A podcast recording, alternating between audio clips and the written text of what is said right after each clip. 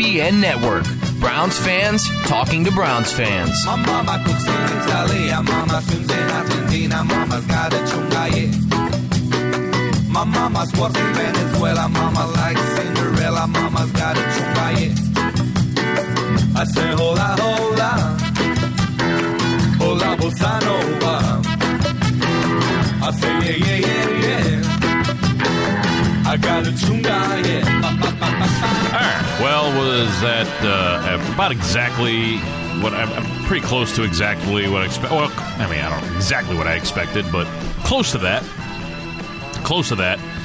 We end up losing handily to the Minnesota Vikings in London, the first time that the Browns ever playing across the pond. And they fall to the Vikings, who now go to 6-2 on the regular season, and we fall to 0-8 in a game that we really were in. And it really, I mean, the final score may not,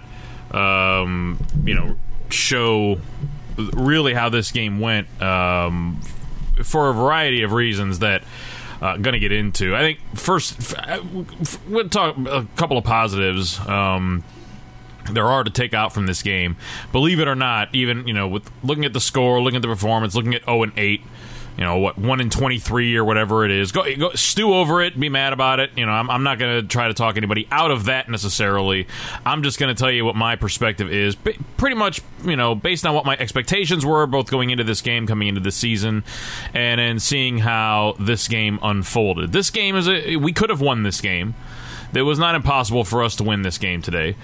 It didn't happen because, for a variety of reasons. Lots of things led to the final score. Bryce Treggs, guy that I've been really high on since he came to the team, and he did contribute some today. But he contributed in a bad way early with the muff punt. That essentially in the first place, we get the turnover to start the game. And then immediately Crowell makes it pay off with a touchdown. It's like, all right, that's awesome. You can't ask for a better start than that. But then immediately, something good happens, and then something bad happens. We missed the extra point. Of course, we missed the extra point. So it's 6-0. It should be 7-0. Then we stop them again on our next, defensive effort, and we get the ball. It's going to have good field position, and Treggs muffs the punt. And a muff, if you're not familiar with the difference between a muff and a fumble, if you're fielding a punt, all you have to do is touch the ball. You don't even have to, if you're the receiving team, all you have to do is touch the ball. You don't even have to possess it. If the other team then, if you do not secure possession and the ball hits the ground, that's called a muff. It's not a fumble, it's a muff. The opposing team, the kicking team, can then recover the kick. They can't advance it, but they can recover, and that's what happened. The Vikings recovered. They did get hit with a penalty on that, but defense held up and helped made it only 3 points. But that was 3 points that they got gifted. And another point that we should have had, that's 4-point swing immediately, early on in the game. Should be 7-0, but instead it's 7-3, or 6-3. You have that happening. And you have, not necessarily in sequential order here, you have Crowell's fumble. Guy's had 5 lost fumbles his entire career. And he has a fumble today that, leads again, gives right at the beginning of the second half after, we had the lead at that point, 13-12, after playing. And I'm not going to, trust me, I'm not going to run past the end of the first half because terrible sequence to end the first half. But then beginning the second half, Crowell fumbles. That was another gift 3 points. Mentioned the end of the first half. We go down after they score because we end up giving up a touchdown to them with it. It was basically the same type thing that happened with Jabril Peppers a couple of weeks ago against Houston, except Peppers didn't play today, so today it was Ibraheim Campbell that was out of position and gave up a touchdown, which made it and then they missed the extra point too. It was actually blocked, got a hand on it. So it was 9-6 at that point. We then go down, score a touchdown. Kid Zeppelin who we'll talk about definitely. He goes down, scores, really puts together a nice drive, scores at the end of the half there. And okay, this is where it's a problem. You get the ball down there, and you got the clock running. You run a play, and the clock is still running. There's 40 seconds left. We've got at that point, I think we either had all three of our timeouts or we had two timeouts left at that point. And with 40 seconds left, we call timeout. And immediately, I'm like, no, we should have done there. I mean, if Minnesota calls a timeout, they call a timeout. What are you going to do? But you don't make it easy for them. What you do is you let it run down to about, because you're either going to do, because in my mind too, if you don't get it on third down, you got to kick the ball there.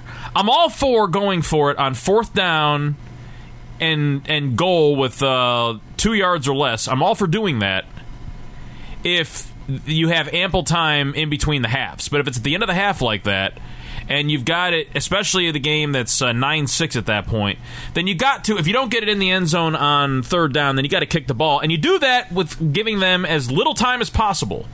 You know, you always want to mitigate your, unless they, if they use their own timeouts, there's nothing you can do about that.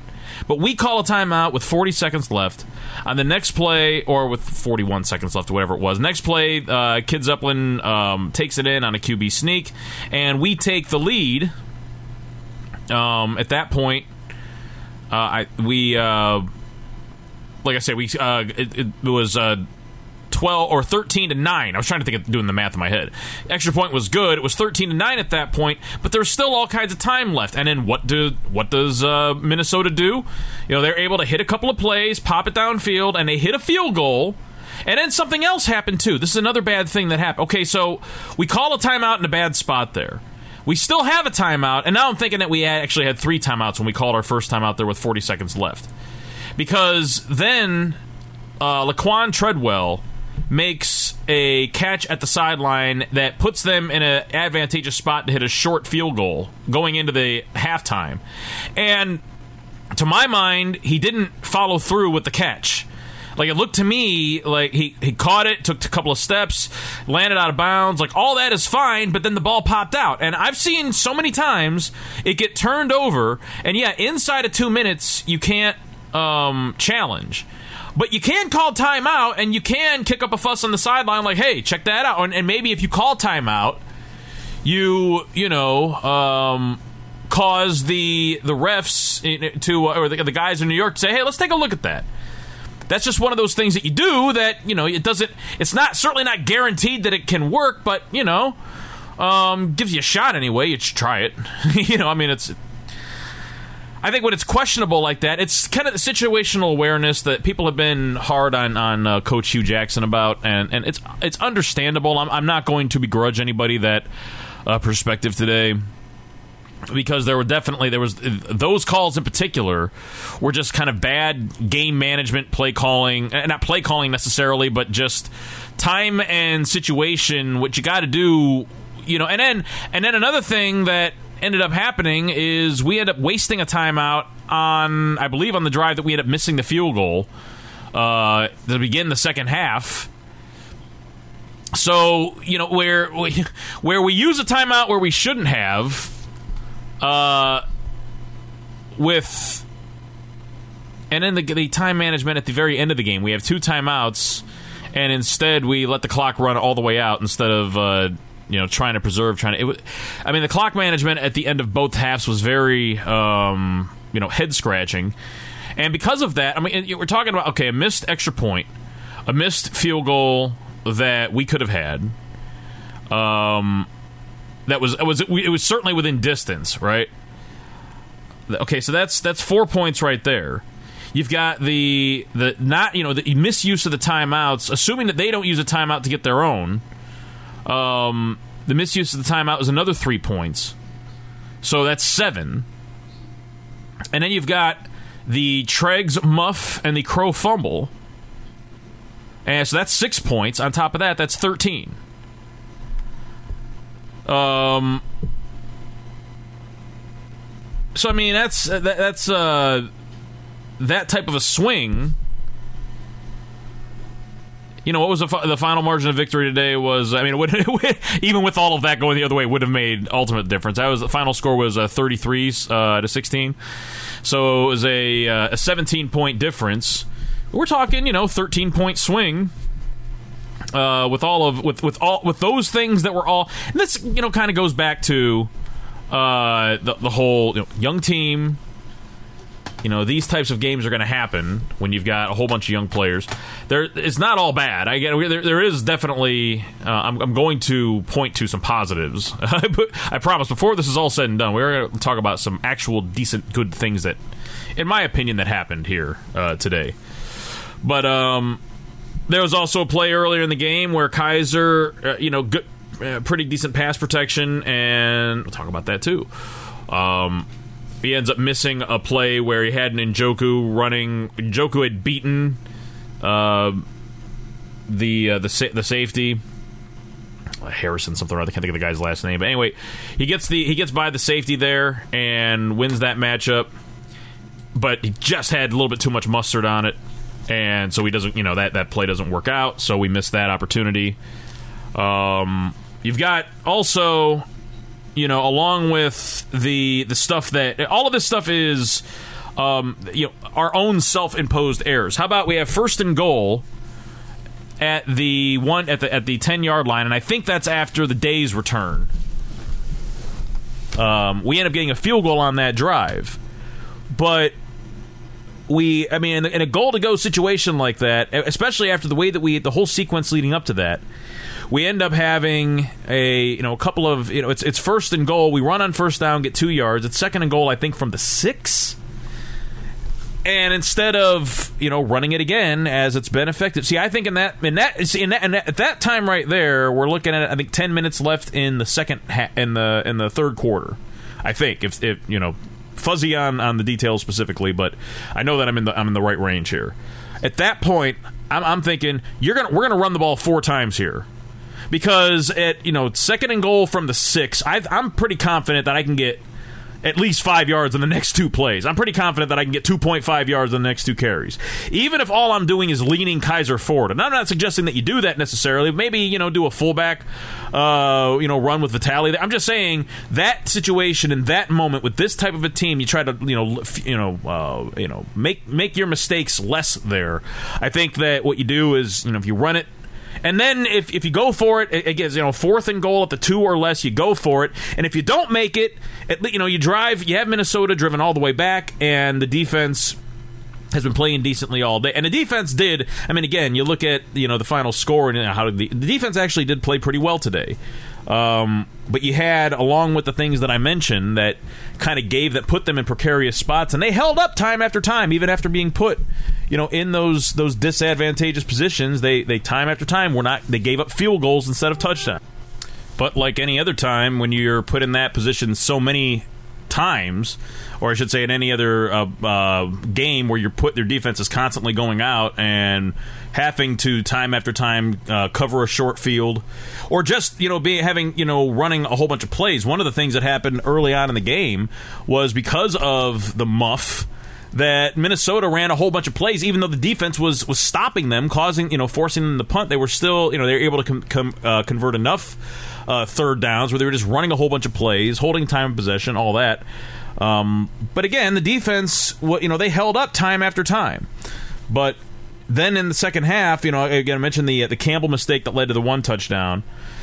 After, getting the lead, we've got they drive the ball down the field. They get a couple of really a nice play by Thielen, but then they get, a couple of gifts. They get what I really consider a bad, and I don't blame officiating for losses or anything like that, but it was really a bad pass interference penalty in the end zone that led to a touchdown by McKinnon, and I'm saying it was bad because the ball was uncatchable, and it just was not Wasn't a proper call, but whatever. I mean, those things happen, and we didn't. You know, we immediately gave up the touchdown, and we gave up the 2-point conversion on consecutive plays, like it was, you know, like it was the easiest thing in the world with our run defense that has been, you know, pretty stout all year in that position, unable to come through. So, you know, you have, you know, yeah, it's unfortunate whenever you have disappointing things like a pass interference penalty happen, but you gotta, you know, and that wasn't a deal where the offense put them in a bad spot. They just, you know, got driven down the field on and gave up the touchdown,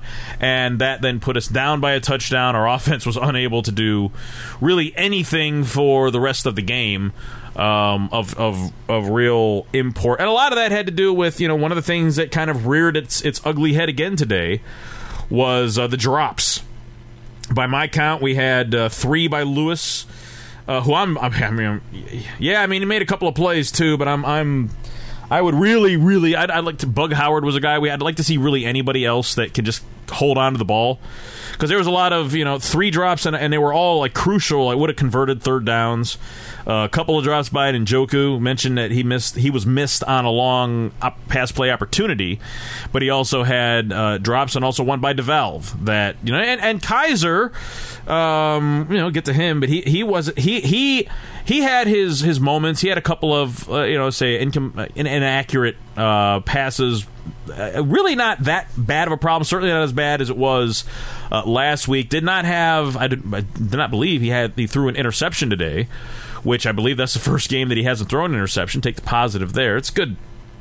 Probably. You know, you got to take baby steps. Overall, maybe his best game since the Colts game. He made it through the whole game, which a lot of people speculated would not happen. You know, in addition to the drops, you have the one drive that really was the dagger. That was the, you know, you have a killer roughing the passer penalty, which, you know, kind of looked worse than it was, because, you know, Collins is making the tackle, but I think it was Ogbah was underneath. Ogbah had a, you know, monster first half of the game. They, you know, kind of made it look like it was a much more, you know, bloodthirsty type play than it actually was. But that was 15 added on to, you know, a big completion that they had. Then you had a killer pass interference penalty, where Taylor is, you know, arguing, but it's obvious that he did it. You know, he's jawboning about it, but it's obvious that he did it. Then you have a defensive holding penalty on Mike Jordan, who otherwise looked pretty good today.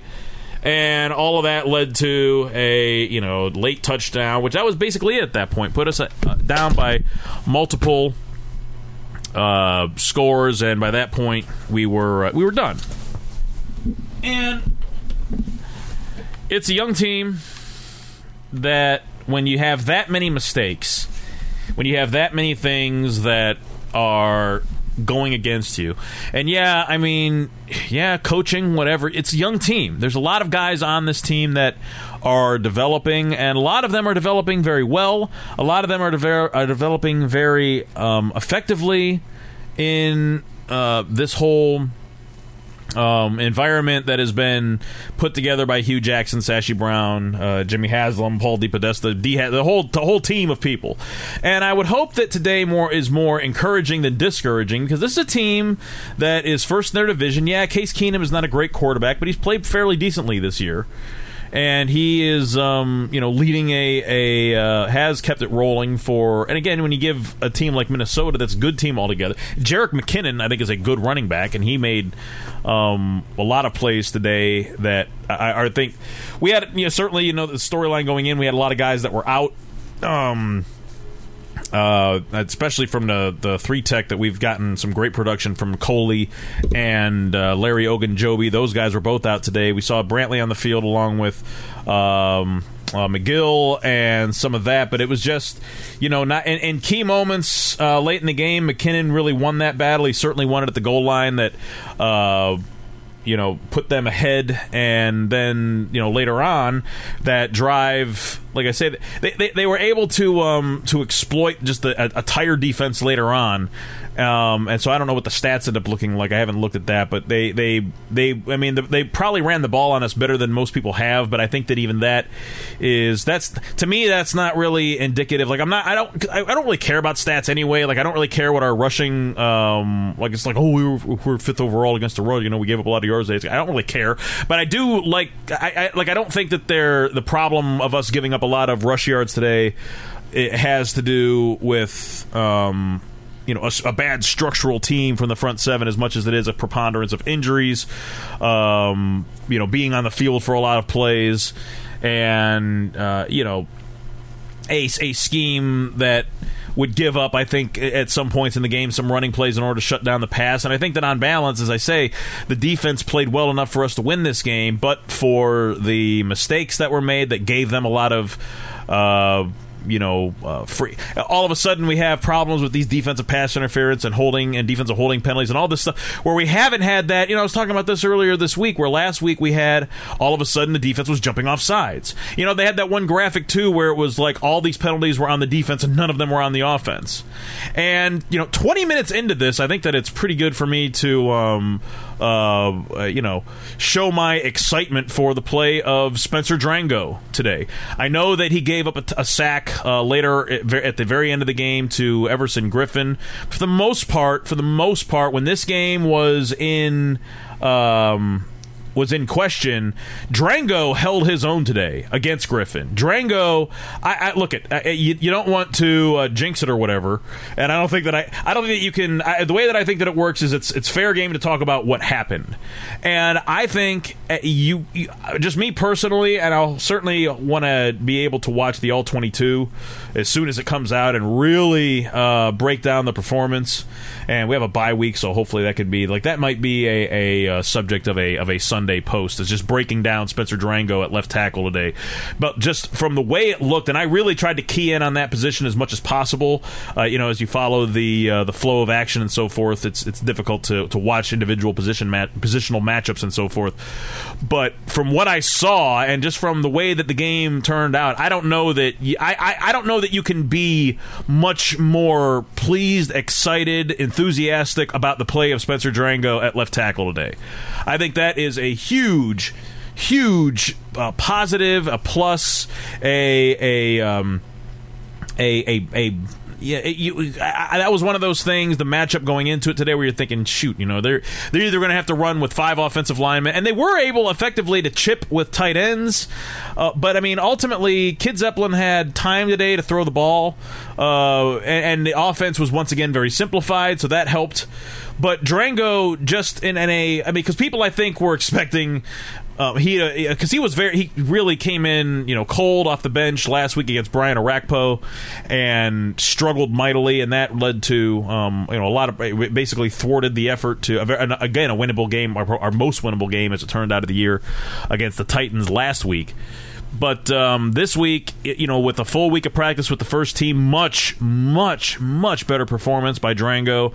So that's one of these things that I think you have to take that away as a positive, a real good positive, because the offensive line has been a relative strength, it's been a great strength all year long.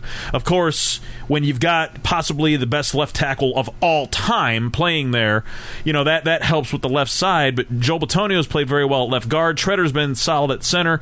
Zeitler's been good at right guard, and Coleman, at right tackle. On the whole, the offensive line has been good, very good all year long. Without the first game at Pittsburgh, where a lot of that had to do with Kaiser's processing speed and so on. But to play a game, he gives up the sack, really in garbage time, really, and honestly, that sack, when you look at it, was caused by the pressure that came. That Kizer was dodging that, and then Griffen is there for the cleanup, on it. But really, Drango, you got to give him.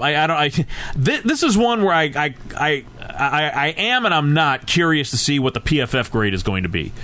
But to my eye, and really, like I say, I'm going to break it down when it's available on the All-22, and try to keep up with me, Darth. The All-22, the sophisticated, coach scouting jargon.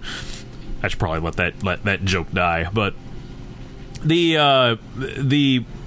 tape, I think, will show that he held his own. And there was lots of one-on-one moments where he held his own. And he played left tackle a lot, in college. He's just played guard for most of his career. But here's a guy that if he's able to step in and play about like that, Whatever you could say that the performance today by Drango was about as good as the Austin Reeder performance last year, with the exception that he didn't get carted off the field at the end of it. So Drango holds up and plays the whole game at left tackle, holds up pretty well at the position. If he's able to give that level of performance for the rest of the year, you got to look at that pick, that selection by this front office, as an absolute grand slam. Because a guy that can come in and just and be able to and leave the rest of the line, because I was thinking maybe we push Bitonio out there because he played a lot of tackle at Nevada. Maybe we put Sean Coleman over there and let Zach Banner play at right tackle. No, they didn't do any of that. They just left everybody in their spot and just plugged in Drango. Second-year guy, I think he was a fifth-rounder? It was either a fourth-rounder or a fifth-rounder, I believe. You plug that guy in, and he plays a serviceable left tackle. I know in a game that you lose 33-16, you listen to a guy be excited about things like the play of the left tackle. But seriously, that was something that I thought was just going to be an insurmountable obstacle, and it wasn't. That was not the reason that we end up getting beat down, ultimately. The reason that happened is because you had a lot of rookie and second-year player mistakes that reared itself in ways that and uncharacteristic things. Treggs was able to field every other punt just fine, actually contributed okay. The special teams overall did good in both the coverage and the return game. People can complain about Tabes, but they were on point today, and they usually are. I think that actually Tabor gets a bad rap, but whatever. That's probably going to have to be a longer conversation at some point specifically about him, because a lot of people kind of are amazed that he's still with the team and call for him to be fired all the time and all this. Which is fine. People can do what they want to do, but like I say, just for me, the special teams overall was solid today. Except Treggs has the muff, and that gives him 3 points. Crowell has had 5 lost fumbles his entire career. I think that he didn't have one all year today, and he gives it up on the first play of the second half, and then and it was a good play too. And that was another 3 points. I broke it down. I think it was like 13-point swing that we could have had or that we gave away to them. And then when you throw, look, all that adds up to we lost. We got beat up and beat down by a better team, but it was a team that we hung with for a good portion of this game. And it's the type of game. Today's the type of game that I kind of expect this team to have, and I'm really, I'm leaving this game too because really the play of DeShone Kizer, the offense kind of was a hybrid of the dumb it down to the point where it's just kind of easy reads, easy throws, easy completions for the most part, but again a lot of drops. Our guys on the receiving end didn't follow through with their end of the equation, in my humble, if estimable, opinion. But then he also still did a lot of the plays to the sideline, the car bash plays, and I thought that he performed well. I thought overall today, DeShone Kizer, like I say, he may have played his best game of the year, or his second best game if you think that the Colts game was his best game of the year. But there weren't a whole lot. Things that were misplayed in Njoku, but there weren't really a whole. I know, and there was a really bad pass in the red zone that could have been again getting knocked up in the air. It fell harmlessly to the ground, but it could have been picked, and that's one that you looked at like. Arr! But see, to my mind, that was in that same spot where why were we even throwing it there? Why not just okay, fine, I understand line them up in the pistol, and let's do some kind of just something where you're getting them out, running them out, and you're going to get, even if you only get a couple 3 yards, and he got third and goal from the three. See what I'm saying? It's there is an issue. I understand people taking issue with Hugh's situational football, but a couple of things about that, because as I'm going through the game, I'm like, I would be doing it this way, I would be doing it that way. I'm a Madden guy, and I'll be honest with you, I've played enough Madden that I have, like, this stuff is second nature to me as far as what you do in a given circumstance. That's why that whole sequence at the end of the first half, I'm thinking, no, you let it run down. If they call a timeout, they call a timeout. All right, that's you know, then they have fewer timeouts on the other side of the deal. And maybe that's, you know, timeouts are precious. Timeouts have to be used, you know, in a certain way. If you're going to get the maximum opportunities, and also if you want to try to cause your opponent to have fewer than the maximum, you know, number of opportunities. You know, that's all part of this. But, you know, yeah, that is something that the coach can be good at or be bad at. And yes, that can ultimately, you know, cost you a game. But the 3 points that Hugh gave up by, you know, the timeout, if in fact that did, because, you know, who knows? They could have seen that the clock was running down and called timeout and still ended up getting the 3 points later on. The not calling timeout later, you know, in the half that caused them to, because who knows? They still want to get the field goal even if that play is overturned. I'm talking about the catch by Treadwell before the end of the first half. But still, you want to see, you know, you want to see that, you know, you want to at least do that and make them look at it, or at least, you know, make them suggest that they might want to look at it, right? I mean, you can't make anybody do anything, but you might, you know, compel them to, if they, like, hey, wait a second here, the ball came out there, maybe we should take a look. But no, you know, instead within, you know, 30, 35 seconds, the Vikings line up, and of course they convert a field goal. And their kicker, you know, performed, and they were able to convert on those, whereas we weren't.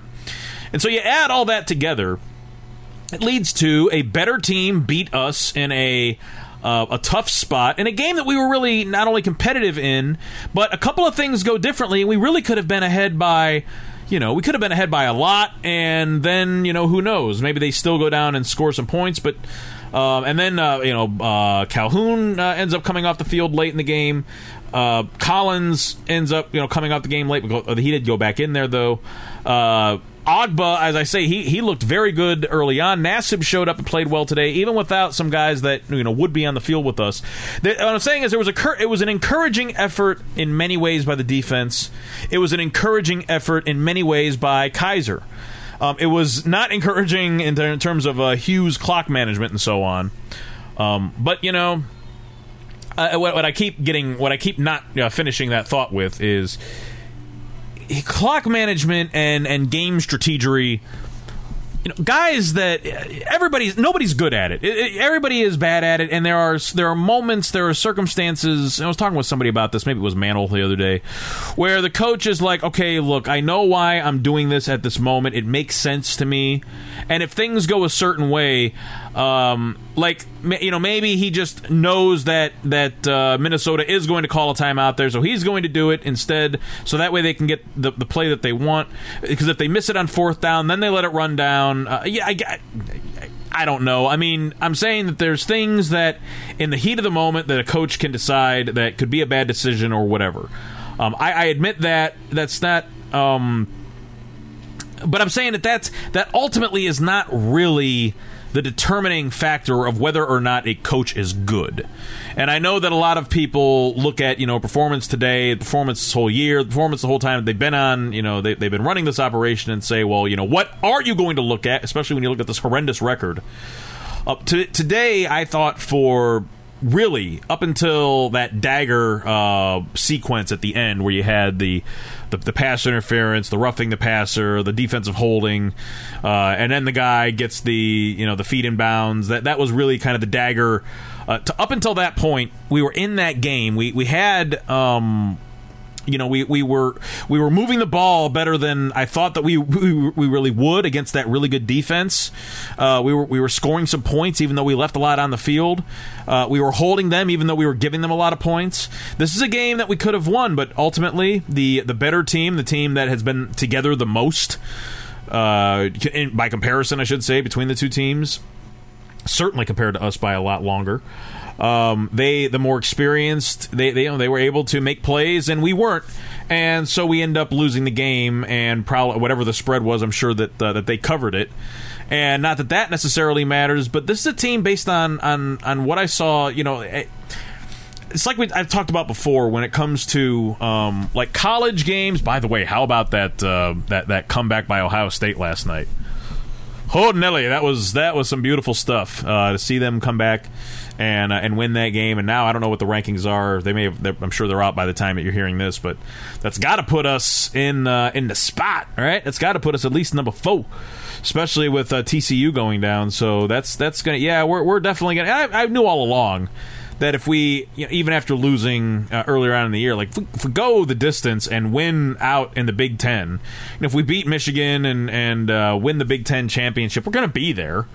And then it's just a matter of once you get there, you gotta not get shut out by Clemson. Although, you know, time will tell whether, you know, how this is all going to shape up. But as I'm saying, and that was a game, you know, last year, a couple bad things went, you know, the wrong way for Ohio State, and they just couldn't recover.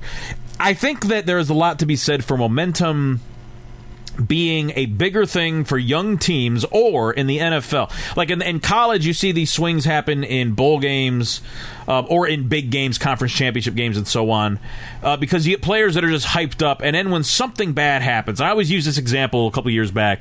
I think it was Oklahoma was playing USC, and like USC was the way, way, way better team, but they were playing Oklahoma, who was kind of an upstart for the national championship. And, you know, Oklahoma was hanging on early on, but then it was a muffed punt. It was a muffed punt that USC recovered, and then they scored an easy touchdown, and it was over after that. It was all over after that. Just the whole swing of the game. And I think that you see that in college, you see that in the NFL, sometimes in conference championship games or in the Super Bowl, which is why Tom Brady's second-half performance and comeback in that game was just so ridiculous as far as accomplishments, you know, at the all-time level is concerned. What they did coming back in that game was, you know, historic beyond measure. But I'd not say beyond measure, but beyond any comparison. Nobody has even come close to doing that, and that's why I say it was the greatest game of all time. And what what Brady delivered was that it puts him at the best quarterback of all time as far as accomplishments and all of that. But at any rate, not to get sidetracked on that, I'm saying that. With us, we're a young team, and bad stuff happens in a game like this, and plus just the fact that by the time we got to the second half, when you got receivers that are dropping passes, that are blowing up drives, it really wasn't the pass protection. The pass protection basically held up until the very, very end of the game. You know, and Kizer wasn't perfect. You know, he had zip on the ball, but... and I don't know what his stat line is, but I'm just talking about the way that the kid played. And I need to maybe luxuriate on this a little bit, but the guy played today. I thought when he came out of the game last week that he had season-ending yips, and that was not the case at all. To go over to London, you know, you're 0-7.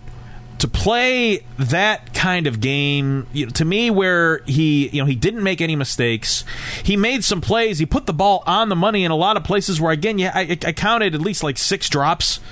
Maybe when I go back and watch the tape, it'll show fewer than that, but you know, all you can do is put the ball out there. And what I'm saying is that the fact that he was able to come back and play the type of game he played today after the benching, I think what it is. It shows that that's a pretty big deal. It shows that what Hugh has done with him has not totally wrecked him. And the fact that the team has, even though it's not, today we didn't lose the game, right? What did not happen today is we did not get just, you know, overwhelmed because we played a team that had it together, that was looking at the playoffs, and we were a team that was just beaten because of the whole, you know, losing that has been happening. You know, we were game today. We went out there and we played these guys. We just had a lot of screw-ups. And we've had a lot of screw-ups all year, and I know people are tired of that, but it happens. Still a young team, we had a lot of screw-ups, and we end up losing the game handily. But even with that... there's positives to come from it, and the fact that Kizer went out there today and really, I think, performed in a way that was not. It should have been rewarded by his receivers a little bit better, and it certainly calls for it. It does. It certainly leaves. A crack in the door open of, okay, maybe we need to be a little bit slow down the Kizer is not the answer, can't possibly be the answer, because that was the level of improvement I think that was shown in this game, even with a couple of inaccurate passes here and there. Overall, the plays that were made and, you know, leadership that was shown, and just overall, I see it as improvement. And the fact that you could have, just even the fact that he was able to mentally come back and have some improvement after what has happened this year, I think is a really, really good sign. And the team, even though they end up losing by 17, they didn't give up at all. In the fourth quarter, even after all the bad stuff that had happened, and okay, you're clearly going to lose to a clearly better team, they still were out there fighting. They were still out there giving it their A-plus effort. And with all, the reason that I was so upset about the Hogan insertion, benching Kizer at halftime and putting Hogan in there, and then bringing Codd out last week, and after all, and then why I was encouraged that they went back to Kizer after going to Kessler last week, is because the team has seemed to have stuck together. The team has not been bogged down by all of this. The team obviously believes what Hugh is telling them. And it's going to, I really do believe this, it's going to lead to some wins, plural. It may only be 2, but I'm convinced that we're going to win some games before this year is out. Because if you look at a game today, we could have blown this thing open, potentially. And there's some young guys on this team that if we could just get the offense and the defense to hit, and have Lewis not drop so many passes, and maybe and don't have a muff, and don't have a fumble, and don't have bad clock management where we score a touchdown and that's it, that's all that happens to end the first half, and we don't miss extra points. I know we can put together a game or 2 like that, and if we do that, that's kind of like my new benchmark. What if we don't? What if we go 0-16? If we go 0-16, it's going to be very difficult, obviously, to justify keeping Hugh around. I admit that. I know that. But I don't think that's going to happen. I think that, today is a game, and last week was a game that shows that we can win some games. And we've had, 4 games this year where we've lost by 3 points. I think that there's going to be a game. I still think there's going to be a game this year where we go out and just beat the hell out of somebody. It could have been today, but... Case Keenum's not a good NFL quarterback, but he's gotten better as the year, which does speak to the whole, let a guy play, let him, develop. Case Keenum may never be a solid starting quarterback, but he's been a starting solid quarterback this year for a Minnesota team that seems to be able to just keep it rolling with whoever they have in there. Very, very interesting to see what happens with Teddy Bridgewater, but I've talked about him in the past, and I'm not going to dwell too much on that. I am definitely going to keep my quarterback scouting going, and we'll talk a little bit about that before the show ends today. But I think the quarterback scouting of DeShone Kizer shows a very encouraging. Yeah, that's the word I'm going to use to describe DeShone Kizer's effort today. It's encouraging, because if he'd have gone out there and just Ryan leafed it up. If he just would have gone out there and Manziel'd all over himself and just showed, that type of rookiedom where he was just lost and his confidence was shot. But no, he didn't do that. He continued to follow the game plan and execute it. And he tried to make, some plays. Yeah, he missed on a couple of them. But on balance, the decision-making was pretty good. A lot of it was simplified. He made, quite a few passes that, again, I counted 6 drops. That's a lot to overcome. On top of, the pass protection overall wasn't as good as certainly it would be with Thomas out there. But again, I'm going to say that the level of pass protection that we got, the contribution especially that we got out of Spencer Drango, is something to be very, very, very not just encouraged but heartened about. I'm so proud of the performance of Spencer Drango today, and that kid. We talked about this. You don't give game balls for losses, but he deserves an attaboy. He deserves, like, if the Browns had Buckeyes on the side of their helmet, and he needs to get a lot of them for his performance today. And the overall offensive line performance to mitigate a pretty good Minnesota. Not to say that it was great, but I'm saying, your first game in forever without your future first ballot Hall of Fame left tackle, and you go out there and put up a lot of scoreless frames, to use a baseball analogy. I think that you have a lot to be happy about.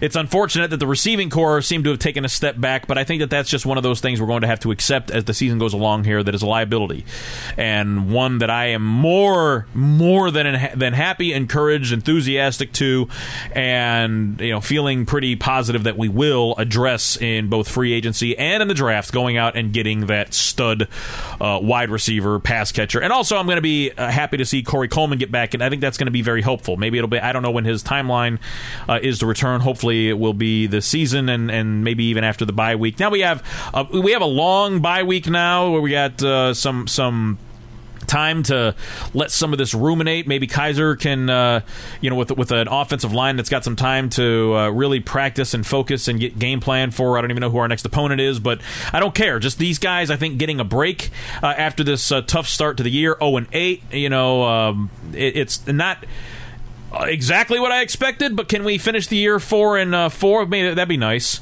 As you kind of reset expectations for the rest of the year. I think if we'd finished 2-6, I'd be pretty happy with that. 4-4, I'd be over the moon about. Anything above that, I'd be ready to.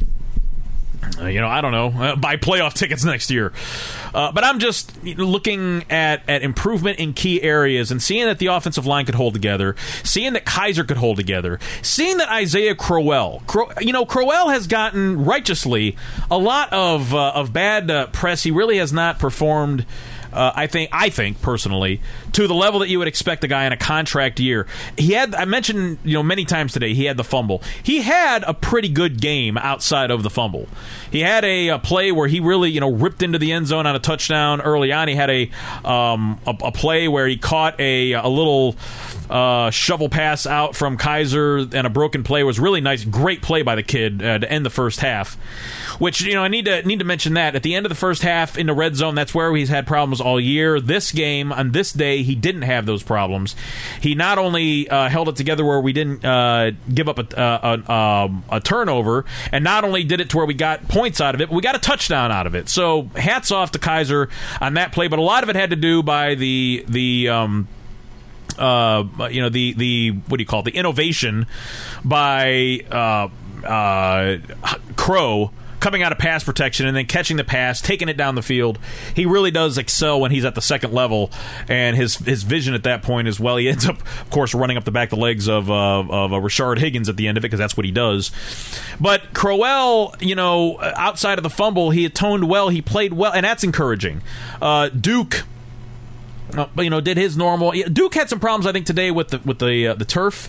He wasn't able to do the cutback as well as he's as we're used to seeing, and I think that mitigated a lot of his big play ability, or just his playmaking ability. Period, because of what he does in the offense in the passing game and kind of being a security blanket. So that's but again, the drops by the wide receivers and the tight ends were that was a problem that, when you combine that with everything else, unable to overcome. And so that's what it is. It's a young team that now I am looking forward to seeing what the rest of the year is going to provide. I'm looking forward to see what how these guys are going to bounce back after a really disappointing start to the year. I'm sure that some people think, they're not going to bounce back. It's just going to be, terrible for maybe it will be. I don't know.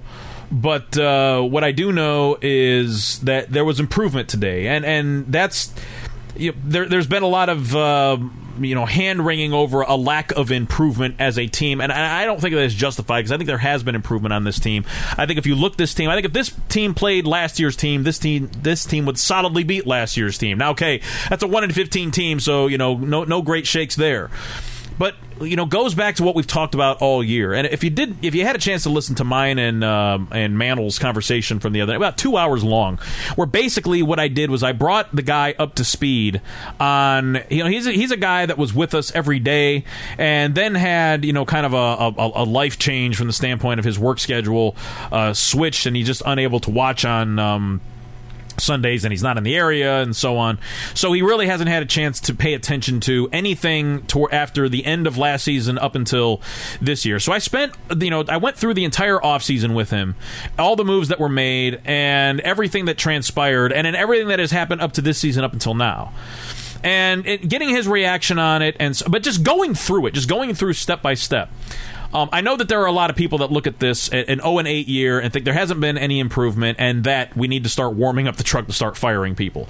I remain, especially after today's game, as resolute and steadfast as I ever have, that we need to keep these guys together. We need to keep this process going. I understand, and I've acknowledged, I've mentioned up front the shortcomings of Hugh Jackson and the game time decision and some of the other ways, but you know what?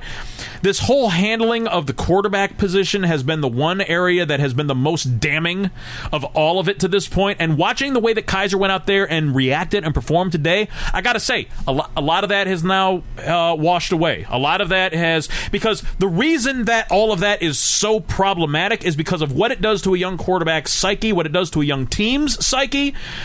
This time part into the season, and that hasn't worked out that way. Kizer hasn't come away from this whole thing, you know, just mentally wrecked, and the team hasn't come away from this whole thing just you know, mentally unable to cope. They haven't been able to you know, overcome the loss of injuries to key players. You know, Myles Garrett didn't play today. Jason McCourty didn't play today. That's your best edge player. That's your best cornerback. Those guys didn't play today. Larry Ogunjobi, your best three tech guy, didn't play today. Coley, who was your starter at three, you know, he didn't play today. They had to overcome a lot of that. Peppers didn't play today, although I don't know that that's, you know, necessarily. You know, he also didn't give up a touchdown today. But I mentioned, you know, that Campbell did, and it was like a play that Peppers gave up earlier today, which also leads to something. Maybe the issue is not Peppers. Maybe Peppers has just had some miscommunication problems because the defense lends itself to that sort of thing. That certainly would be that. I'll tell you what, it would look a lot. This whole season would have a much better look to it if Peppers is able to somehow get back on the field and not and look and play about as well as the safety position, because the safety position has played a lot better the last couple of weeks, but it had its, you know, brain cramp again today that led to a score. And when you have all of these things that I mentioned, you know, missing the extra point, missing the short field goal, giving them essentially three field goals in circumstances, a muff, the timeout at the end of the half, then the fumble at the that's 9 points that when you do that type of a swing, when you combine, you know, us not getting those easy points, that all makes a difference. And that's what leads it to, at the end of the game, instead of us possibly being able to go down and drive and tie it up or go ahead late in the game, we're down, and we're so down, we're down by multiple scores, and that's where you have, you know, plays having to be slower to develop, and, you know, Kizer ends up. I don't know how many sacks we gave up today, but it wasn't very many. So that's what I'm saying. You know, in the first game in so long without Joe Thomas, you would expect, especially with, you know, the way a quarterback has been on this team for the last couple of years, that you're going to go out and you're going to give up like 6 or 7 or 8 or 9, 10 sacks. But it wasn't that at all. So pass protection, encouraging. The play by the running back position overall, encouraging. Even though, you know, Crow had, you know, the problems, and it wasn't all just the fumble, but overall I think his positives outweighed the negatives. The defense overall play, with the injuries especially factored into that, was encouraging. And the fact that probably the most encouraging thing about this young team is that they fought all the way to the end, even with those mistakes, even with those problems, they fought all the way to the end. And that, more than to me, okay, that more than clock management, that more than whether or not he should have an offensive coordinator, which again, today is another one of those games where it doesn't really, that argument doesn't really hold water with me, because the offensive play calling was getting guys open, and we just weren't able to execute. Where I would definitely disagree with the play calling down by the goal line on the possession that led to a field goal that we did get, which gave us the lead 16-15 late in the game. But again, that type of stuff is not as important to me, and I don't think is as important to a coach in a situation like this. Or I shouldn't say situation. It's not important for a coach to keep the team together, to keep this young team together, so that way they eventually, because they eventually, I'm just I'm I I feel like this is going to happen. Eventually, these guys are going to put it together offensively and defensively and win some games. Wouldn't it be cool? Wouldn't it be cool if they win two games this year and it's against Pittsburgh and Baltimore respectively, or maybe they get a third one against the Natty? How great would it be if we go 3-13? How would your perspective change if we go 3-5 to finish the year, but the three wins were against those three teams? I'm just saying, maybe playing them twice, we get a better familiarity, better time around. I'm just saying, it could happen. It could happen. Dare to dream. And I leave this this analysis as I kind of close it out here. Again, encouraged overall. I'm encouraged overall by what I saw today. And yeah, we end up losing the game. So yeah, we're now closer once again to getting that first pick. I did tease this, so I have to pay it off. I started doing some quarterback scouting. Not heavily, but I think that what I'm going to do that I didn't do last year, but I'm going to do, maybe I did it last year a little bit, but I think each week I'm going to, as I scout more, I should at least have a full, like a week, a prospect on the quarterback position anyway, is I think a reasonable thing that I can do, especially when you're talking about evaluating Brown's game tape and so on. And I am very much looking at, I don't know how it's going to turn out with Kizer. I'm encouraged by Kizer's performance today. I'm really looking forward to what that's the thing. After the game today, I'm really looking forward to what the second half of the season is going to be with a Kizer that looks like with a Kid Zeppelin out there that looks like he might be able to pull it together mentally. That he hasn't totally shot, that he might actually go out there and perform and improve. You remember that the Raiders were like 0-10 or whatever when Derek Carr's rookie year when they were able to to turn it around and it made a big difference. So again, we'll see how that all unfolds, but I'm encouraged. But look, even with that, if we end up with the top pick or the second pick or something, then I'm definitely going to be, looking at quarterback, and we're going to be looking at quarterback anyway. And so the quarterback that I looked at two guys this week. I looked at Mason Rudolph, and I looked at Lamar Jackson out of Louisville. And Rudolph out of Oak State. And so with Rudolph, saw a guy that I was talking about this the other day with somebody asked about how you quantify the the scouting, and I think that I tried to put it in ways like you look at things like the footwork. Obviously, the things that stand out immediately are the size of the guy and the arm strength. Those are the kind of the measurables that you see right away. People get into hand size and so on, and that accounts for something, I guess. Girth, whether or not the guy can hold up, that sort of thing, and that's important, right? But it's important to an extent, and not as important as other things. And a lot of those things that are important are very difficult to see when you're scouting somebody. So you have to, it's a mixed bag. Accuracy is something that's very difficult. But, is a guy, can he drop it in between the linebacker and the safety? And can he hit the receiver in stride while doing that? Is he able to make the right read? Does he read defenses? Is he asked to read defenses? And if he does read defenses, how does he do? How well does he do at it? Is he running a sort of offense that is conducive to that? And is he making throws into tight windows, or are his receivers either wide open or making great plays because they're great players? Wide receivers making great In other words, the numbers may be gaudy. But that's just why I don't even think you look at numbers. Honestly, when you're scouting quarterbacks, especially, I don't even think that you look. And when I'm saying when you look, I do the draft breakdown, and honestly, I don't even look at the scoreboard unless it's like a game situation where you're looking at it late and you see how a guy is going to perform in crunch time, and that's something that is. It has a value as well. How does a guy perform late in a game? How does he do under pressure? Both in terms of the pressure that you get. If your pocket breaks down, how good is the offensive line that he's playing with? Are they good? Are they bad?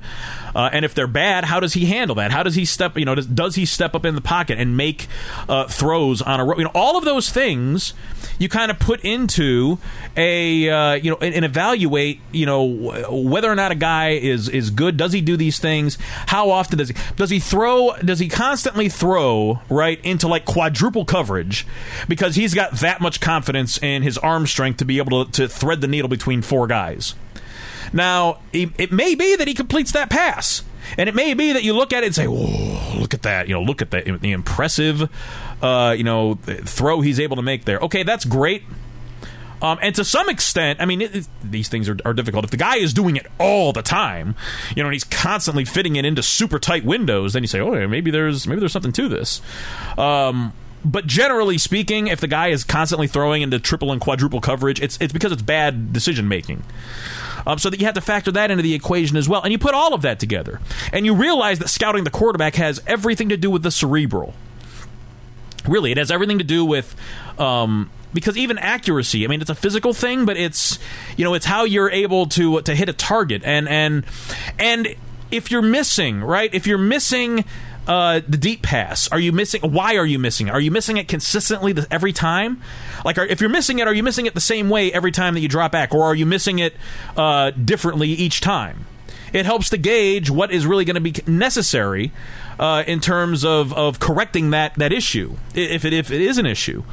And Patrick Mahomes last year was a guy that I just loved scouting. I loved him so much. I would have been happy drafting him number 1 overall, and I. Even with hindsight now, as good as Myles Garrett has looked, I still would not have a problem with drafting Patrick Mahomes, number 1 overall. No doubt I would still do it, number 1, if we had it. Because when you go back and you look at this kid's tape, all those things that I mentioned, by the way, how you dealing with his offensive line was hot trash at Texas Tech, but he was constantly, able to make those step ups and then be able to make these just gorgeous passes that were on the money, 30 and 40 yards down the field. And I think that Kansas City is going to have a superstar when he eventually gets on the field. But at any rate. That guy was a freak.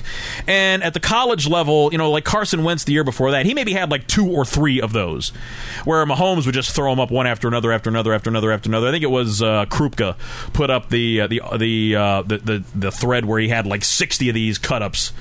It was actually more like 120 of them, but like 60 of them were just these beautiful passes that he's just dropping one after another, after another, after another. Okay, so you look at that sort of thing.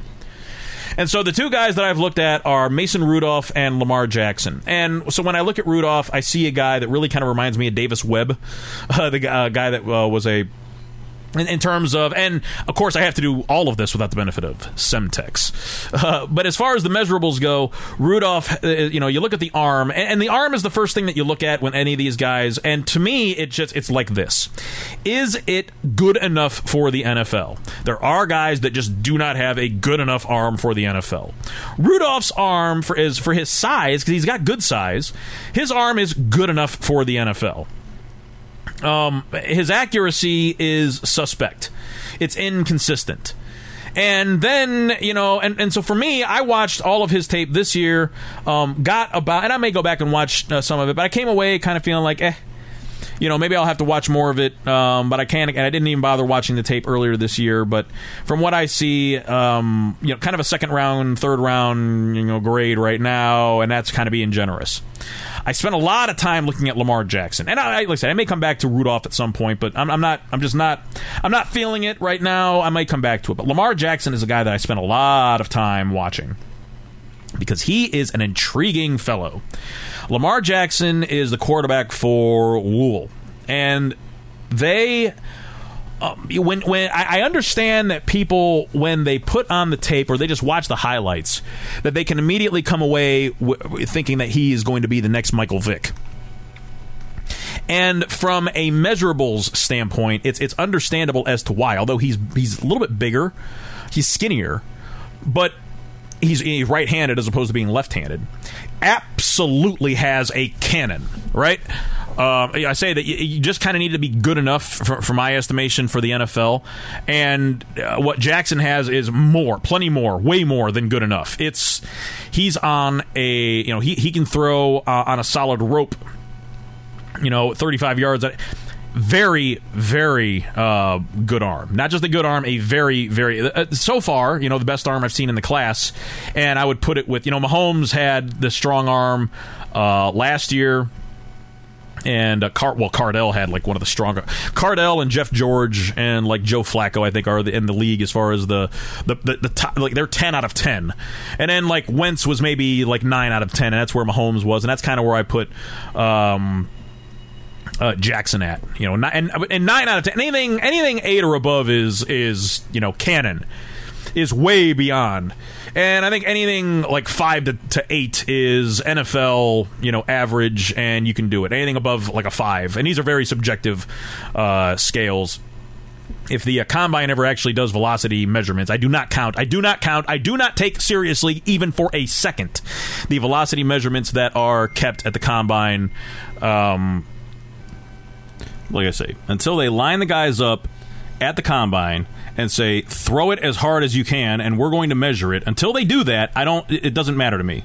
The velocity measurements at the combine, and okay, and I don't know why they don't do that. They take these random samples, and then people ascribe all these meaning to them, like, oh, you got to get above 55, or else the guy doesn't have enough. Okay, well, Cody Kessler got 55 exactly, and that's supposed to be the best. And people think that he doesn't have enough of an arm. Again, anyway, I think you have to have enough, and if you've got enough, then again, the rest of it is so much more important. The accuracy, the decision-making, being able to read a defense, and on and on and on. And so those are the things that you have to look at. So as I'm looking at Lamar Jackson, and I'm seeing a guy that, from the pocket, first of all, to me, from the pocket, he looks way, way more poised and polished as a passer than I ever saw Michael Vick in college. He just looks way... I mean, as a pocket passer, he is substantially ahead of the curve. And then, on top of that, then, he makes a lot of really nice passes. He can make that pass that I'm saying over the linebacker and in front of the safety. He can hit the guy in stride. Does he do it all the time? No. He's got some consistency issues with the accuracy. It can sometimes manifest itself if and then sometimes in big games it gets worse. Not to say that in every big game it's been a problem. They almost beat Clemson, you know, last year. They were, you know, within a hair's breadth away from doing it, and he was a reason why. He definitely can make. As far as he can make every play that there is, but not every pass is a fastball. He's definitely able to fit into tight windows. And whether you're talking about deep down the sideline, deep down the middle, deep post, he's able to make those throws. And so I am very... so the thing about Lamar Jackson is a lot of people kind of immediately dismiss him because he fits a stereotype, if you will, about the running quarterback. Look, to me, I'm seeing a guy that they have a lot of that built into their offense.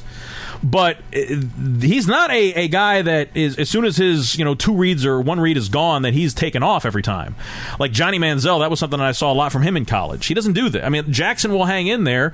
He does seem to go through progressions. He does seem to be able to read a defense, sometimes better than others. But by and large, he, you know, does make a lot. He does do a lot of that. So... but the reason that there is the comparison to Vic, and the reason that he's such an intriguing character as a prospect, is because he is really, really, really, really, really good with the ball in his hands. He is absolutely... In fact, he's somebody that, in talking with Corey, he didn't know where to put him because he could be possibly, you know, Josh Gordon-like at the wide receiver position because of his size and because of his, you know, just crazy athletic ability. I think that makes him an intriguing prospect because he legit could be a guy that, if for some reason it didn't work out at quarterback, I look at him, unless he can do it from the pocket, unless he has a full-on ability to play quarterback from the pocket, the rest of it doesn't really matter to me. It's just icing on the cake as far as I'm concerned, but there's a lot of that icing on the cake, and I think he does have enough, you know, first round, in my opinion, pocket passer traits to look at. That when you combine that with the, okay, if it didn't work out for some reason, if he just couldn't put it together, if he did like Pryor, what he can do with the ball in his hands is something that, you know, you could bail on the quarterback portion of it and focus on wide receiver and possibly get, but you don't know if the guy can catch, and it's certainly a crapshoot. It's a wild card. But just looking at it from that standpoint, it makes the gamble worth it. But I'm thinking that as the season goes along, as the draft season comes along, and I haven't looked at everybody. Don't take this as I've looked at Falk and Finley and Rosen and everybody. I haven't looked at anybody. I've looked at Mason Rudolph and I've looked at Lamar Jackson, and I'm just saying that as the draft season goes along, it wouldn't be surprising to me if he skyrockets up the boards and is looked at heavily as the first player that is ultimately taken.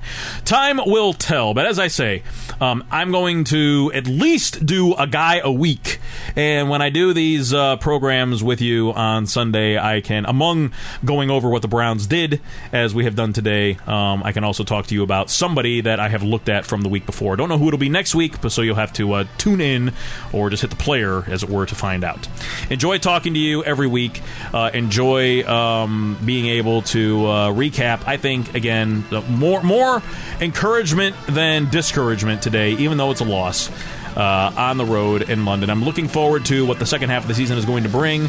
My name is Easy Weave. This is Easy Does It on the DBN Network. If you'd like to throw your voice into the ring for what we do here, hit me up, easyweave@gmail.com. Happy to talk to you every single week. Have a wonderful time out there. We'll talk again soon. Good luck. Take care. So.